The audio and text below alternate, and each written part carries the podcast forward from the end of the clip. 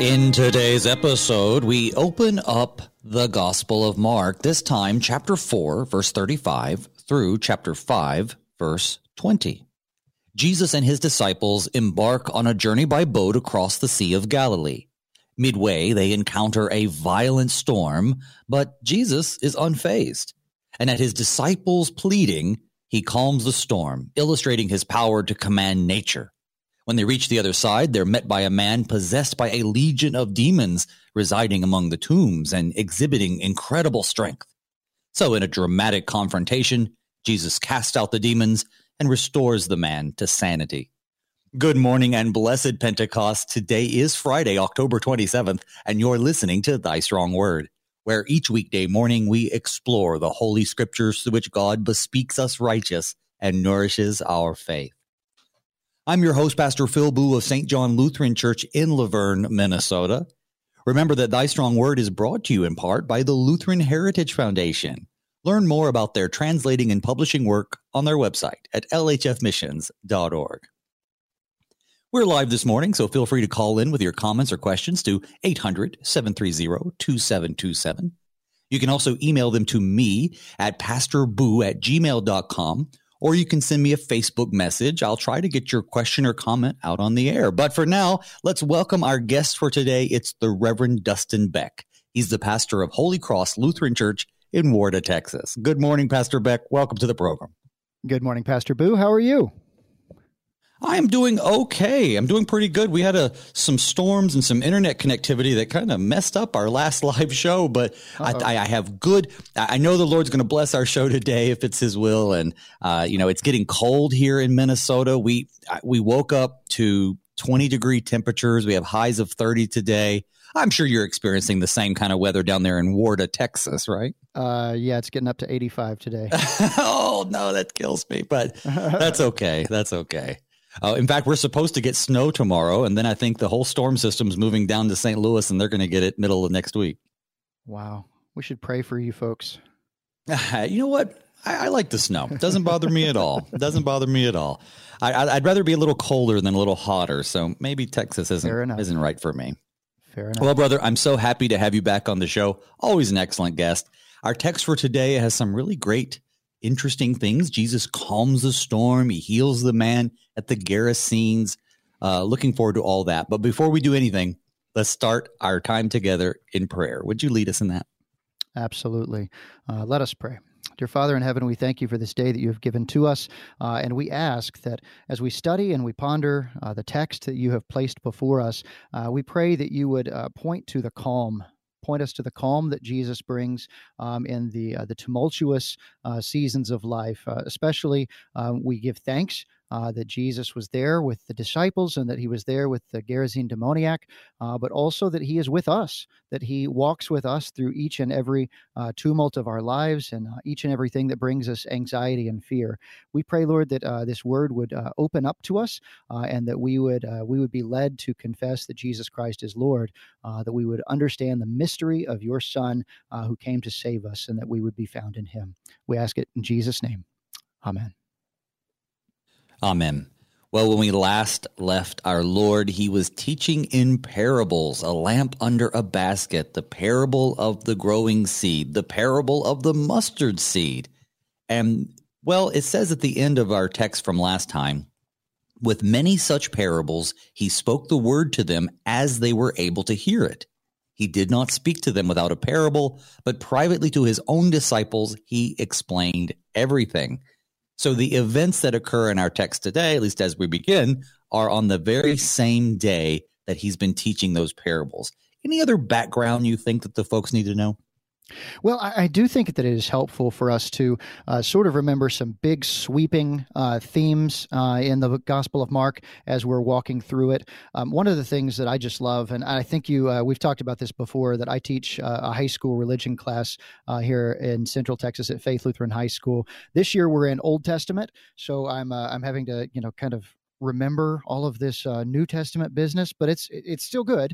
Um, one of the things that we always like to point out in Mark's gospel is that Mark is the it's the gospel that sort of Jesus is an outsider to everyone who's inside of the uh, the story proper. Um, we, of course, uh, we know from the very beginning of the gospel who Jesus is. I mean, it's right there in Mark 1, verse 1, uh, the beginning of the gospel of Jesus Christ, the Son of God.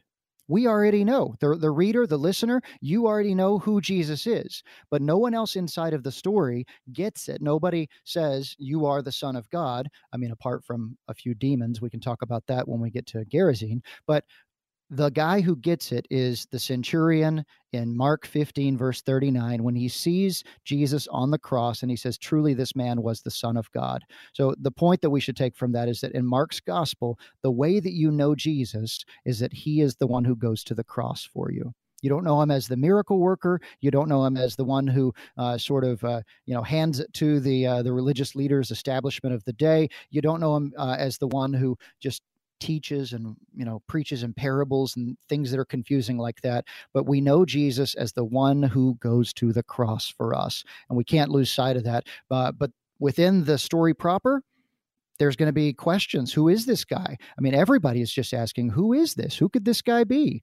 Okay, um, and so we go through, and uh, and also the thing that we uh, most folks will really quickly pick up on uh, in Mark, and I'm sure previous guests have mentioned this as well, um, is the speed at which Mark moves. Mark's gospel is uh, is the action gospel. It's moving on. Uh, that word immediately, euthus in the Greek, shows up over and over again, uh, and Mark is just he's in a hurry to get to Holy Week, and then it's almost like once we uh, once we get to Palm Sunday, kind of like he slams on the brakes and everything slows down and he takes you know several chapters to walk us through those events. But right now we're in that that still that uh, that fevered pace of walking through. Jesus has been rejected you know by his uh, by his family that think he's crazy. Uh, he's uh, he's gone. He's been uh, preaching in these parables as you mentioned uh, just from the onset.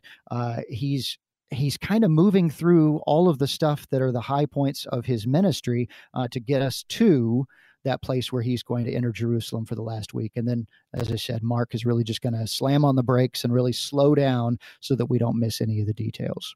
Does that serve well as far as an introduction? I think it does. In, in fact, okay. in many ways, you know, Mark is like speed running the ministry yeah. of Jesus. And for those who don't know what that is, you know, um, there for video games, especially older video games like Mario Brothers and stuff like that, there are whole YouTube channels dedicated to people getting through it as fast as they can. So as fast as they can and as perfect as they can. And of course, Mark's being led by the Holy Spirit, so perfection is not anything to worry about. But I think it's worth saying though that while it feels like you know one thing after another after another, uh, our guest just explained very uh, uh, aptly why he does it. It isn't that he's in a rush. It isn't that he's you know doesn't want to get into the details. Uh, he's writing to a people who, in some cases, may know the details um, already. He's writing to a people, to Christians who would have already been taught many of these things, uh, but at the same time, you know, he has a purpose, and, and, we really don't really see that purpose fully until later in the book.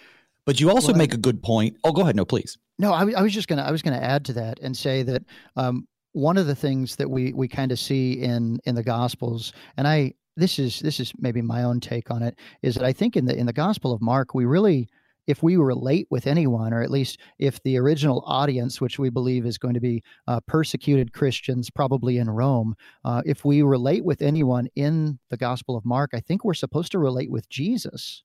Okay. And hear me out on that because Jesus, as I mentioned, nobody really understands him.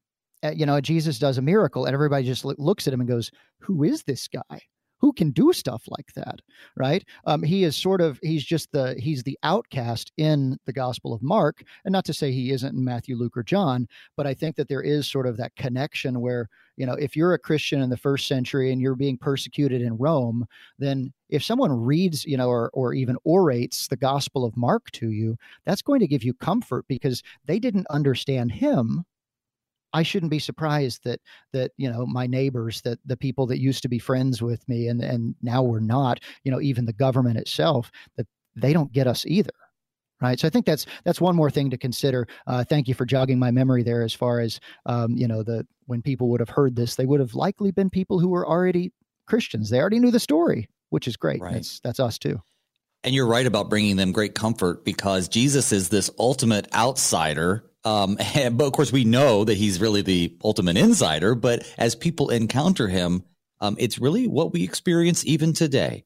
You know, we go out into the world, and whenever you live in the way that God calls you to live, whenever you proclaim the thing God calls you to proclaim, the world is going to look at you uh, like you're crazy.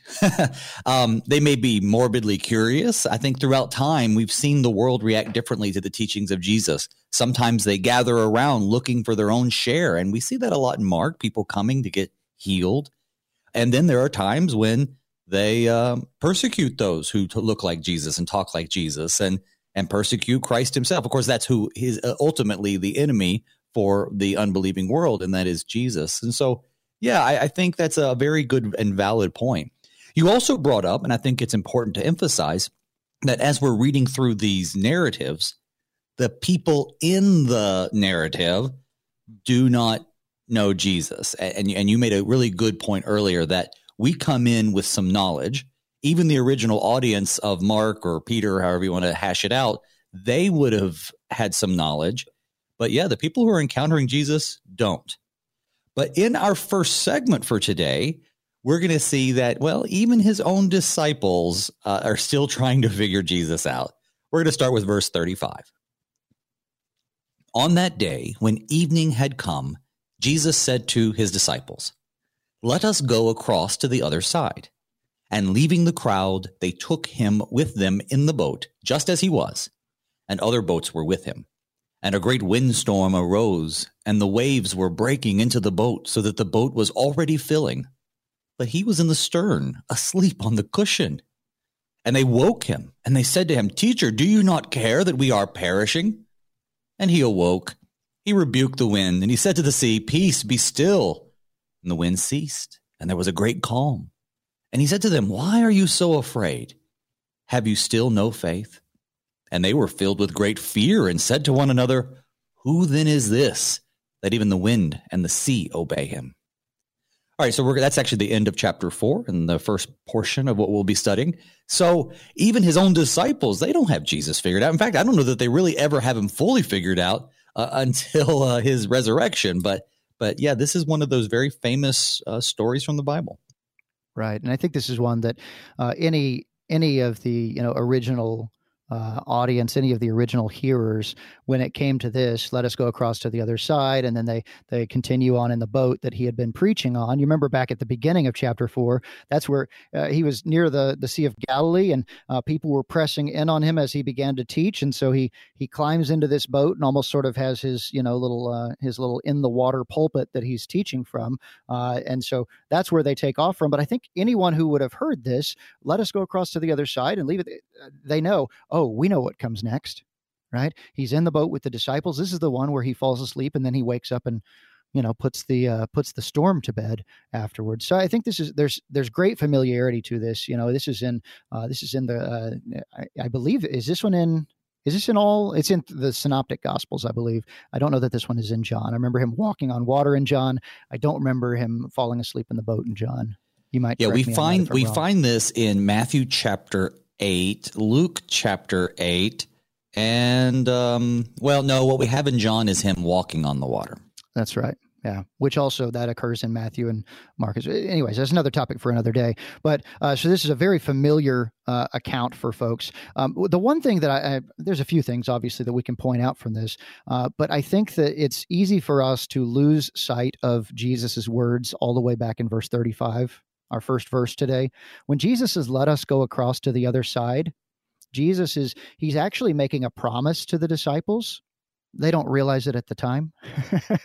it comes out later, but when Jesus says, Let's go across to the other side, what's going to happen is they're going to go across to the other side and there isn't a storm that has ever raged that will stop them from getting to the other side because Jesus himself, uh, the incarnate Word of God, Son of God, um, he has said, "Let us go across to the other side." And that's uh, at the very end of this. You know, not to not to fast forward too quick, but when he gets to the "Why are you so afraid? Have you still no faith?" Uh, that always puzzled me. Ha- have you still no faith in what? Well, oh, in my right. words, I just said, "Let us go across to the other side." And as surely as this is actually Jesus, you know what's going to happen is they're going to go across to the other side.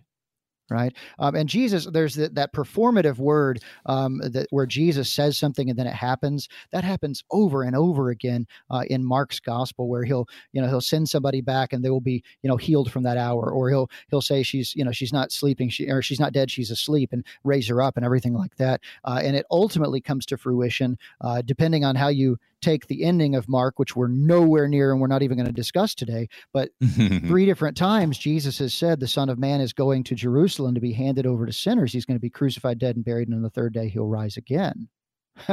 so he, we've seen all of these times when Jesus says things like, let us go across to the other side. And you know they're going to go across to the other side because Jesus says it. And so when Jesus says, I'm going to be crucified, dead, and buried, and on the third day rise again, I, I mean, I'm I'm okay with the longer endings of Mark and, and, everything else. But I mean, if you just leave it hanging there, well, we all know what happened because the preacher who's delivering the Gospel of Mark, uh, John Mark himself, uh, you know, this is, uh, as you alluded to, this is very likely uh, the way that Peter told the story. Um, yeah, they get to see the risen Christ. Yeah, they confessed him. Uh, we have seen the Lord. Yeah, they they continued on uh, even into you know the early church until they were martyred. So there's there's a lot here, but I want to go ahead and give you a chance to uh, to to chime in and to ask me a question or two. If well, I'm I'm telling you, I'm just sort of uh, taking it all in because this is why so I love much. this show. Well, this is why I love this show because I've always, in my decade and a half of being a ministry, have focused on, of course, his ability to command this wind and the waves. And that is an extremely important part. Right. But I have never considered uh, what you just said. And that is when he says to them about their faith, he questions their faith. Why have you still no faith? You know, I just sort of say, oh, well, he means faith in him and I just move on. But what you say is is is new to me. I, have never considered that, so I'm just kind of uh, wrapping my mind around it. But yeah, it, it, reminds me a little bit of you know the one who has uh, been given responsibility over a little will be given. You know, uh, so we we see here where he gives them, uh, I guess, a little thing to trust in. You right. know, he, he says we're going to go to the other side, and it is not completely obvious. But yeah, if Jesus says we're going to the other side, then you're going to get there, no matter what happens in between. And, yeah. but that's a little thing. They don't have to wait very long to see that happen. And so they do get to the other side. He has a teaching moment. He gets to say, see, look, we made it. You were, you were, of, you, you were afraid for no reason. And that's going to really come in handy when he starts saying things like, I'm going to die. And now they have to wait three days for his words to come true. Or I'm going to return and we have to wait, well, how, who knows how long? But can we trust the word? Yeah, because we see here that even in little things, Jesus is is uh, completely trustworthy, and that His word come true. There's no reason to doubt Him in these grander things. Also, at least that's what I'm taking from it, and I, I think it's great. Yeah, yeah, that's that's what I was trying to get across. And again, yeah. if it's uh, if it's something that nobody else has ever said before, that probably means it's wrong. So take it with a grain of salt. But no, I like it. I like it. I don't know if no one has ever said it, but I've never heard it. Let's put it that way. But okay, but but we do get to the point though, and that is that this great windstorm uh, arises, arose, yeah. and it, when they describe it, the waves are breaking into the boat, so that the boat was already filling I, I don't know that people, especially Americans, don't fully understand what like the Sea of Galilee is like. Um, yeah. I mean, perhaps if you've looked it up a little bit, maybe the average listener to this show knows more. But just in case those who aren't sure, um, talk a little bit about the actual, you know, geography of the Sea of Galilee. I mean, this isn't like a little lake. Yeah, exactly. No, so so the um, my previous call uh, was in Corpus Christi, uh, Texas, I, don't think there's a Corpus Christi anywhere else on earth. We were in uh, Corpus Christi, Texas, and uh, we had uh, right uh, like eight blocks from the church, we had the Corpus Christi Bay. Okay. Um, and the Corpus Christi Bay, um, in terms of the actual surface area of it, was very similar in size to the Sea of Galilee. And so I could I could tell folks, you know, um, about the same size of uh, of a body of water, uh, which is to say, and this kind of blows me away, on a clear day, you can see across it. I mean, that's that's not mm. huge, right? right. Um, that's that's not gargantuan, but the difference, the biggest difference, is the terrain. Because I mean, Corpus Christi is about as flat as it gets. I mean, I think that you know you're you're at sea level. Obviously, um, I think our house there was like forty feet above sea level, right?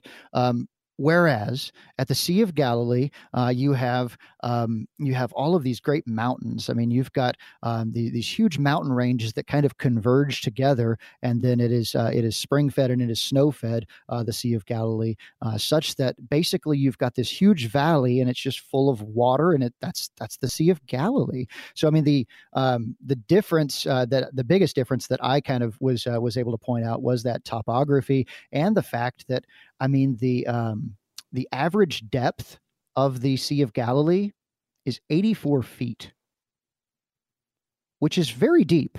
I mean, yeah. 84 feet. That's that's further down than the most divers will go. Okay. Um, the average depth of the Corpus Christi Bay, I'm just doing this part from memory. Uh, the average depth of the Corpus Christi Bay, I believe, was like 15 feet or something like that.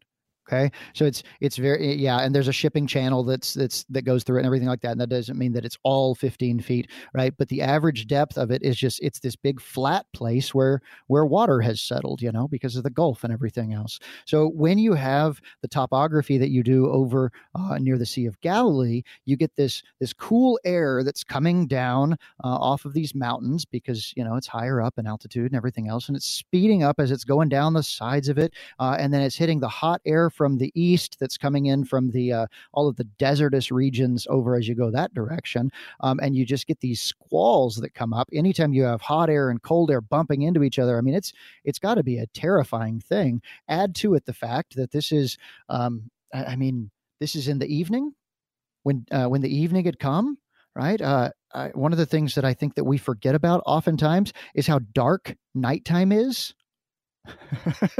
that, that, sounds right, like right. A, the most obvious. Well, we're so to used say. to lights, though. No, yeah, we're so used yeah. to light pollution.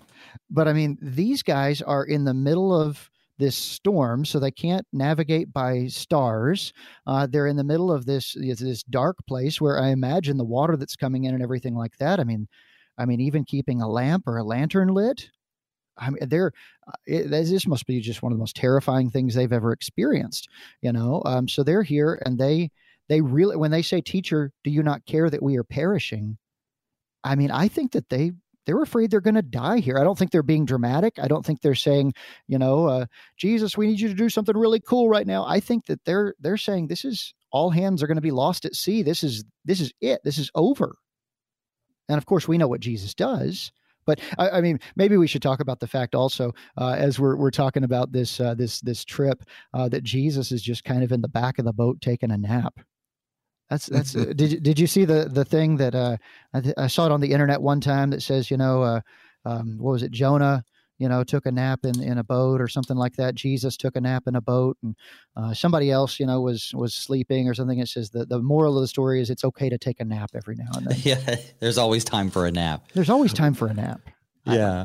But you know, eh, well, of course, we do have a little bit of connection there between Jonah and Jesus in the sense oh, that, yeah. you know, you know jesus is the the perfected jonah. He's doing his father's will you know but also let's talk a little bit about where they're going though. He says to the oh, other sure, side yeah. that looks like they're heading to the decapolis. Uh, that's uh, yeah, gentile they're, territory. they're heading into gentile lands right? They're heading over towards uh, uh, well we'll see in the next chapter the the country of the gerasenes. Uh, gerasa was actually it was actually about halfway between uh, the Sea of Galilee and the Dead Sea. I just pulled it up on a map to double check that. I mean, it's kind of far away, but they call it the country of of the Gerasenes, and so maybe that's mainly because this uh, this this demon possessed guy is you know of that uh, that city or whatever. But uh, yeah, they're going over to the place that is going to be not even in in Galilee, not in Samaria, but it's actually going to be all the way over uh, in Gentile lands, like you, like you mentioned, the Decapolis, the ten cities that are over there. Um, so Jesus is going into uh, into a place that he doesn't spend a lot of time in the Gospels. You know, he's uh, he's going. Uh, maybe we could even say he's going away from the lost sheep of the house of Israel, and he's going over to where he might uh, encounter some folks that are of a little bit different stripe. That's that's kind of an interesting thing to ponder as well? Oh yes, absolutely. And then he when he gets well, they're on their way over. We have this sort of storm midway, and I, you you talk about him sleeping. They wake him. It says they wake him, Rabbi, teacher. Don't you care that we're perishing? And then I like how Mark writes, and then he awoke. So I, I think Jesus also, eh, contrary to what I've actually heard some people try to preach, he's not faking it to test their faith. I think he's asleep. Yeah, I think he's just he's asleep. preaching guys. all day. yeah. And so when they wake him, they're like, "Don't you care that we're asleep?" And he's just, I, I honestly I picture him kind of groggy, going, "Okay, wait a minute, yeah, wh- what's going on?" And then they're like, "Don't you care?" And he's like, "Oh, um, peace." And then everything just is calm. Yeah. I, I that has to be much more terrifying to these disciples than the storm. Oh, absolutely, it is. Yeah, they're. I mean, they're over here, and they're, um, you know, they're they're facing certain death, and then you know, you th- you think about the roller coaster of emotions that they're on. You know, if anyone can help us bail, you know, maybe it's Jesus. You know, Jesus, what do you what do you think that you're doing? And you mentioned uh, Jonah. This is very reminiscent of Jonah. Um, you remember in the in the book of Jonah, uh, chapter one, before uh, before he's uh, you know swallowed by the the fish and everything, Jonah's there, and uh, all of the the guys that are up uh, upstairs, yeah, they're throwing over the ship's cargo and the ship's tackle and all that kind of stuff, and they're they're crying out to their gods, right? Um, I wonder who the disciples are are crying out to as Jesus is there asleep in the boat, you know. And they go they go down, they rouse Jonah, they they wake him up, and they're like, "Hey, you call on your God and see if that works." They're kind of trying to throw everything against the wall to see what sticks, and uh, the disciples, uh, they you know. I, I, I hate to say this. I maybe it's not like this. Maybe their first reaction, you know, as they're uh, they're starting to fill with water. Maybe their first reaction is they went and woke Jesus. But I'm I'm afraid that it was probably like they paddled harder and they like pulled harder to you know to keep the the sail in, and maybe a couple of them were like bailing water out of the side. And it's like, well, we tried everything else. Somebody go wake up Jesus.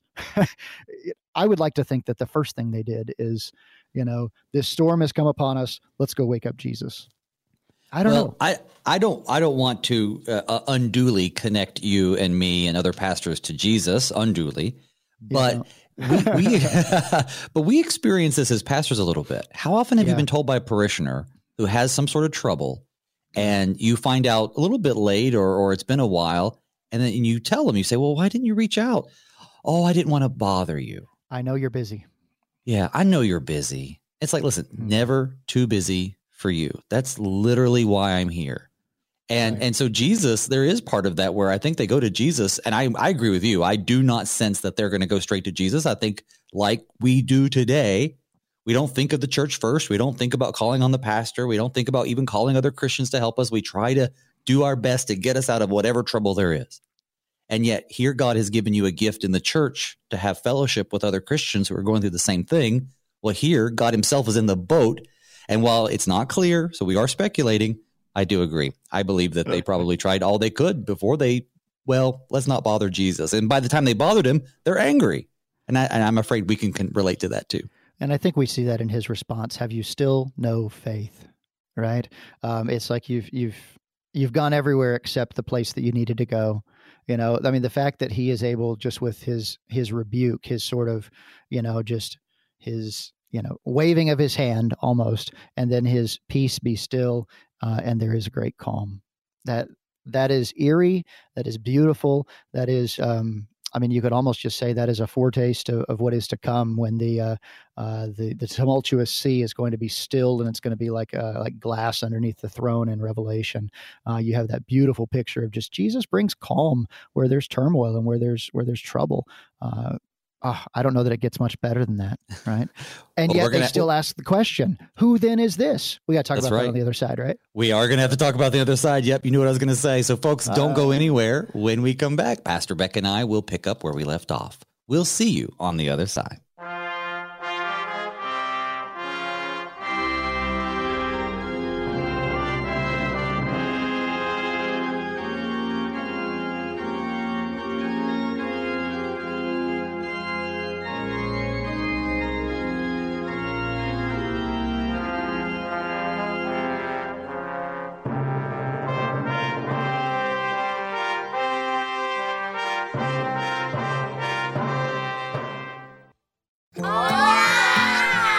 These are the voices of young Lutherans in Mexico City, children who are excited to learn more about their Savior, Jesus.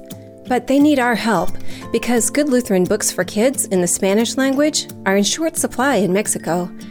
To learn how you can help tell Spanish speaking kids everywhere about Jesus in a language they can understand, go to the Lutheran Heritage Foundation website at lhfmissions.org forward slash Juan 316.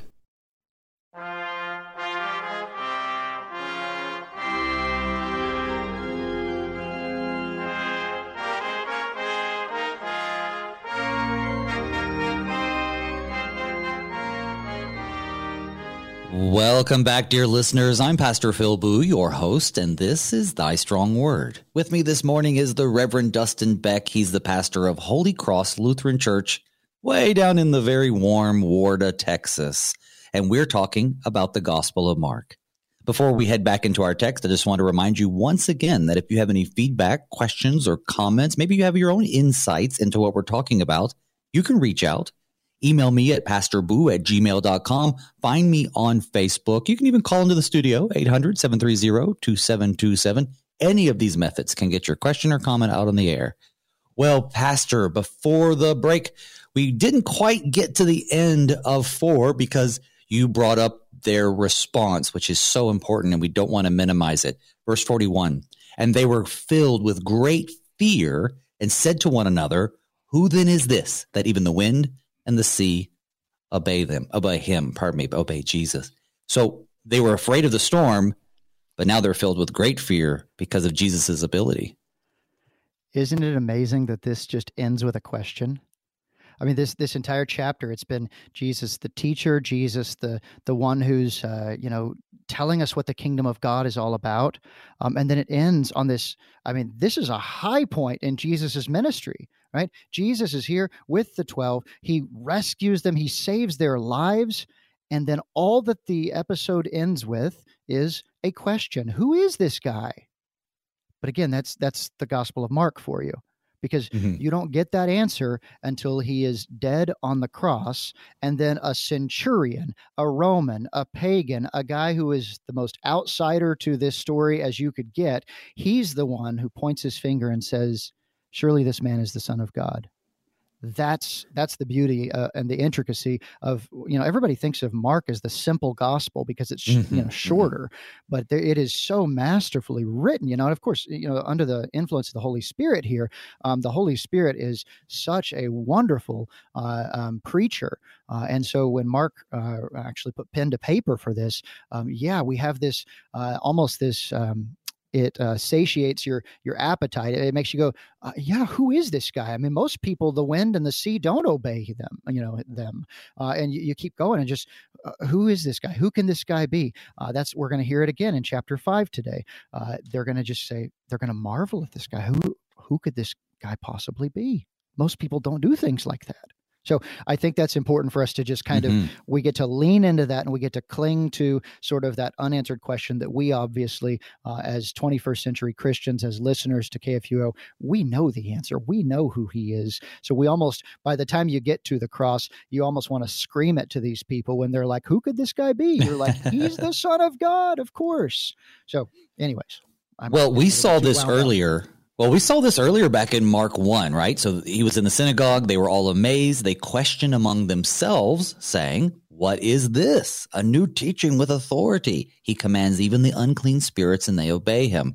So, yes, Mark leaving these questions open, I think it also invites us to contemplate it. Because sometimes, and you're right, by the time we get to the end, because of our catechesis over the years, we know the answers to these questions. But I also want to say that sometimes people think they know who Jesus is. They even put their faith, hope, and trust in him, but it doesn't really know, mean they really know him or have contemplated him. I'm not saying they're not saved. What I am saying is that this invites us to not just jump to the cross, not just to jump to the centurion, but to really contemplate who really is Jesus that the wind and the sea obey him. Might be easy for pastors, but I think if you were to ask just average Christians on the street, what does it mean that Jesus could command demons and the wind and the sea? They might say, well, it just meant that he was powerful. Yeah, but no, it's it's more than that. Yeah, no, definitely. Uh, it's important that we see this that he is uh, he is the one who has all authority in heaven and on earth. I think he says that elsewhere. You, you might remember that one. Uh, Jesus is the mm-hmm. one who all of creation bows down to him.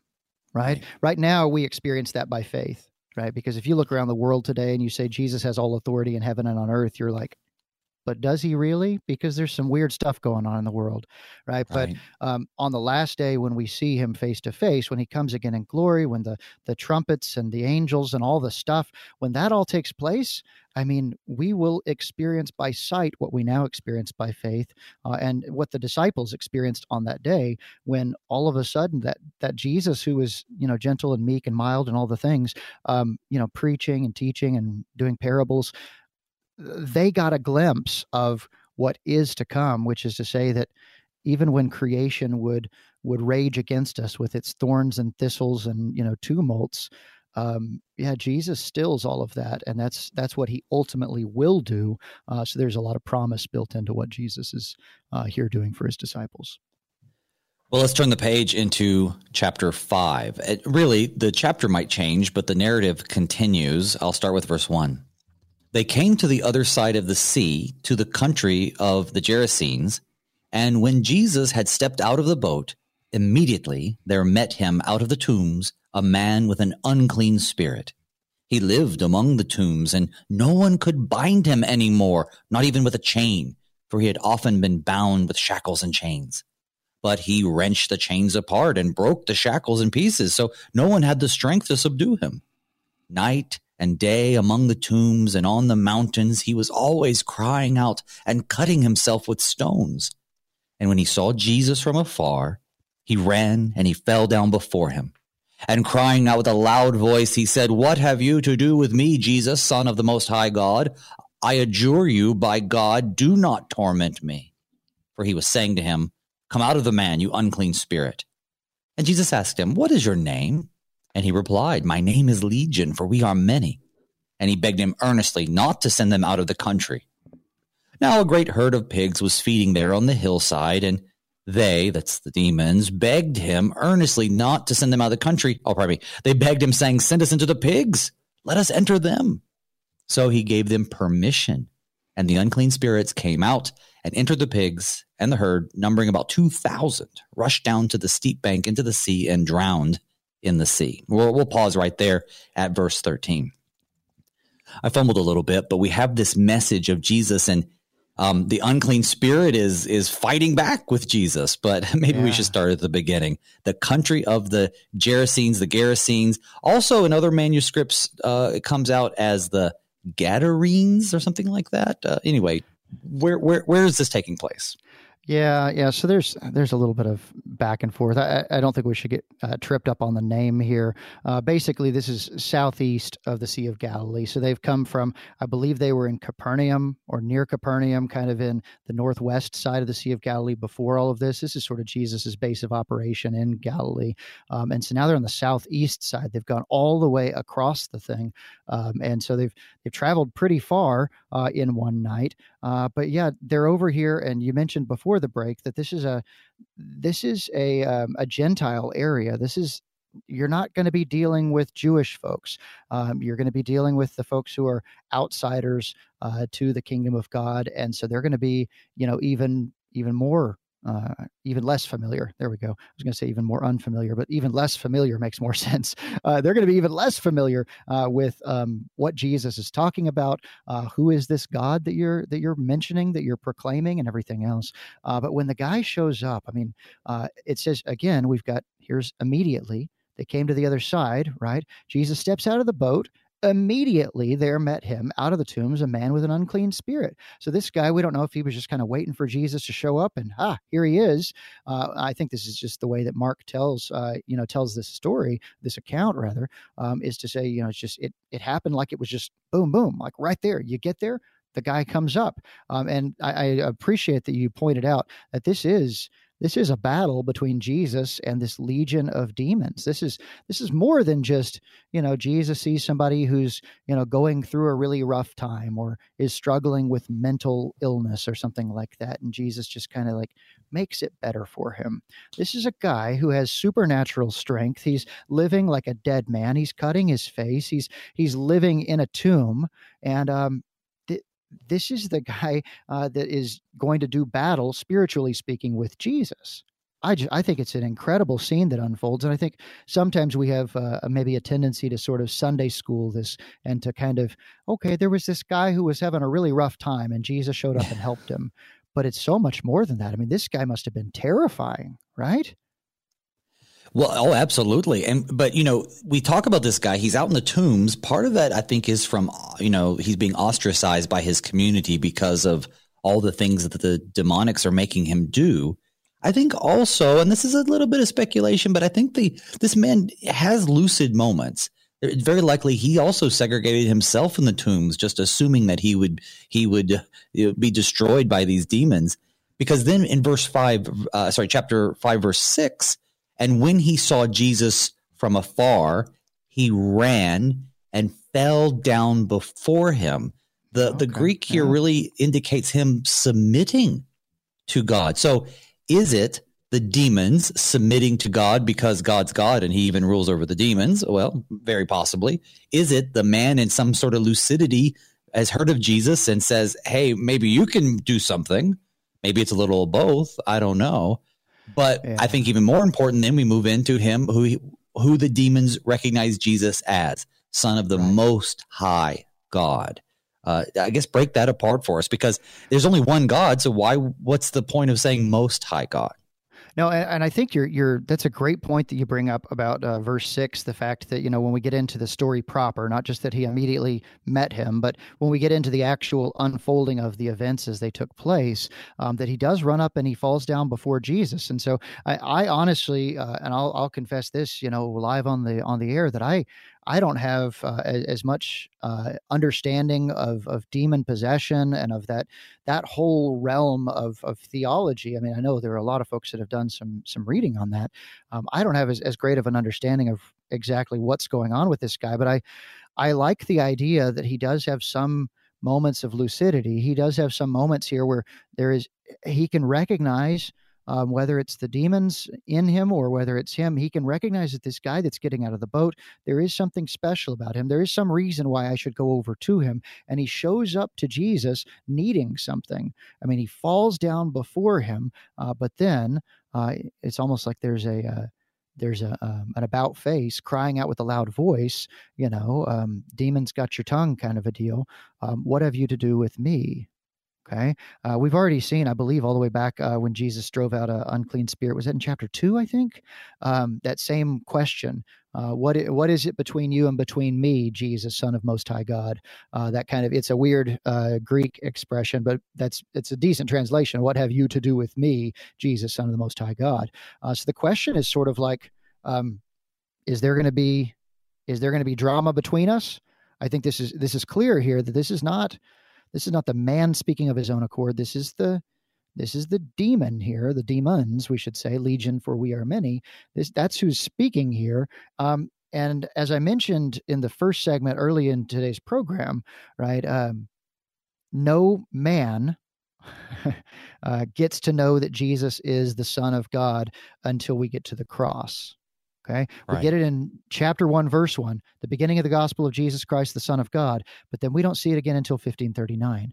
Okay. So here, uh, this is the demons speaking. And of course, you know, um, the, uh, the demons as, as fallen angels, as formerly in the presence of God, of the Most High God, even. Yeah. I think that that's just um, that. I don't want to say that's a, a, a term of, of respect here, but it's just stating the facts right?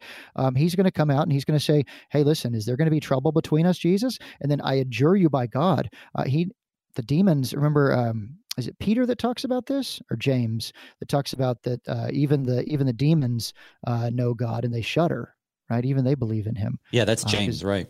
Okay, yeah, yeah. So they they know God, and so he he adjured, he begs him by God, don't torment me, don't destroy me. We had been we are then told Jesus had been saying to him, "Come out of the man, you unclean spirit." Right. So a little bit of the back backfill on why he would say, "Don't torment me," uh, but Jesus is apparently doing what Jesus does, which is bringing calm to a tumultuous situation. Uh, and yeah, he's he he makes the confession he knows who Jesus is, but he does not know him by faith. Okay, and Which I think how we're also see this guy know him eventually in the end. By the way, well, I think it's also interesting that when he asks him his name, he actually doesn't get it. Uh, and maybe yeah. it's because of logistics, because what they respond is Legion.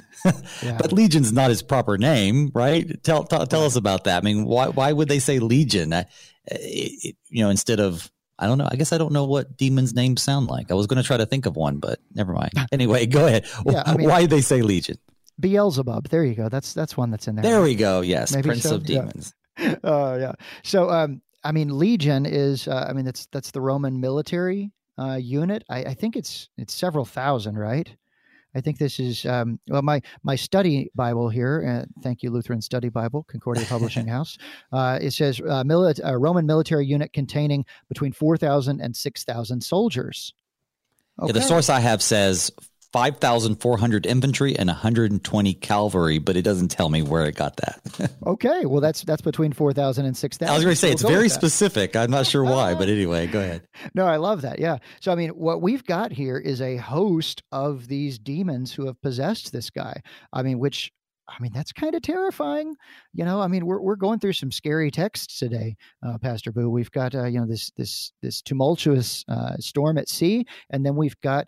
Um, I mean, if we want to take this very literally and say, you know, I go by legion. You know, you can call me legion because there's many of us. You know, and, and he moves right there from this is a, um, a battle for the 21st century, is it not? A battle of the pronouns here. My name, singular, is legion for we, plural are many, uh, but we probably shouldn't touch on on uh, pronouns and everything like that uh, just because of the distraction that it is today. Uh, no, sure, I mean this sure. this guy he has these spirits living in him such that he refers to himself in the plural such that he says hey there's a lot of us there, uh, maybe it's he's coming at it from this perspective uh, maybe he's trying to intimidate jesus there's a lot more of us than there are of you buddy which is is humorous yeah. in light of, of course, not only who Jesus is, but I even think of Jesus at the end of Matthew.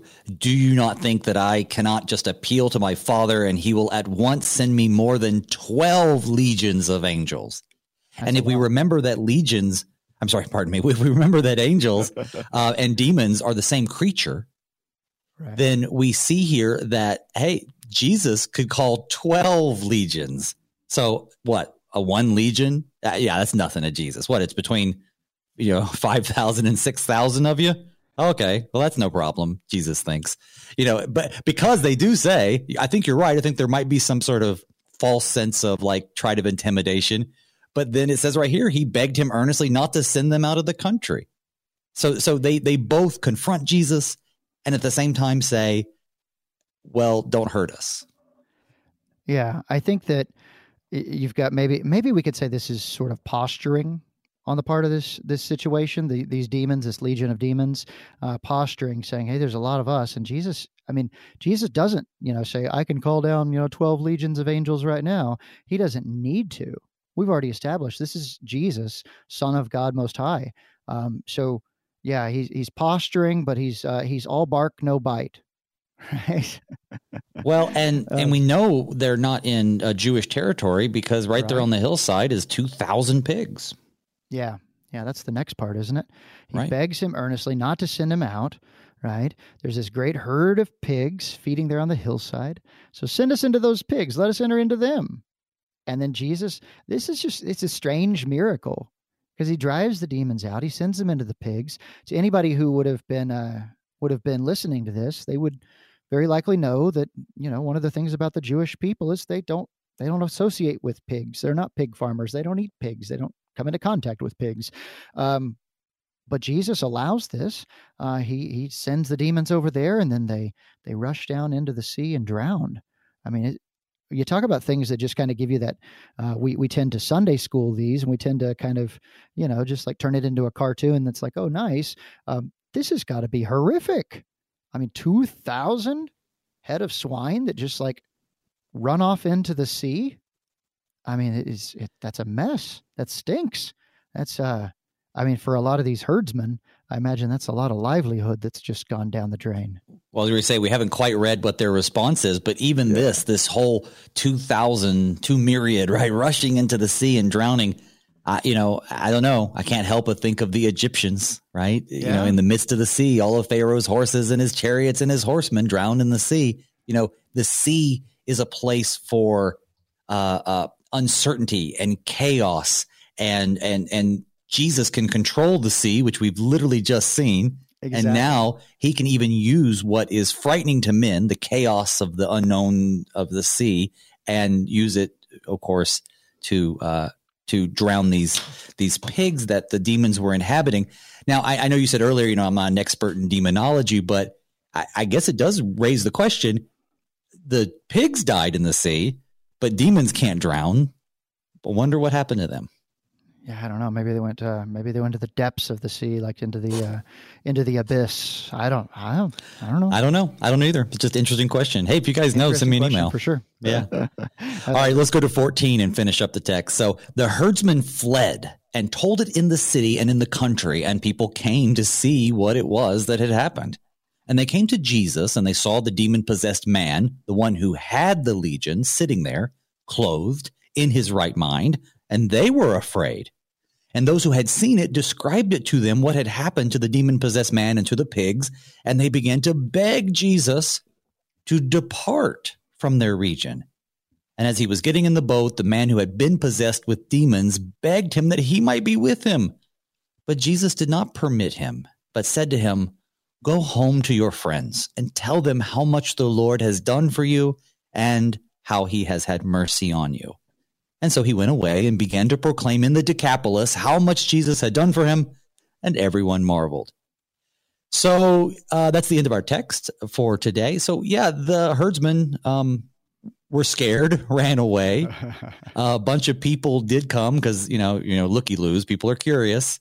And they all come. They're they're sort of sussing it out. I imagine all the crowds just say, "Oh, what happened? Oh, and then he did this and he did that." But what I think is really fascinating, because we're getting close to the end of the time, I really want to jump to they began to beg Jesus to depart.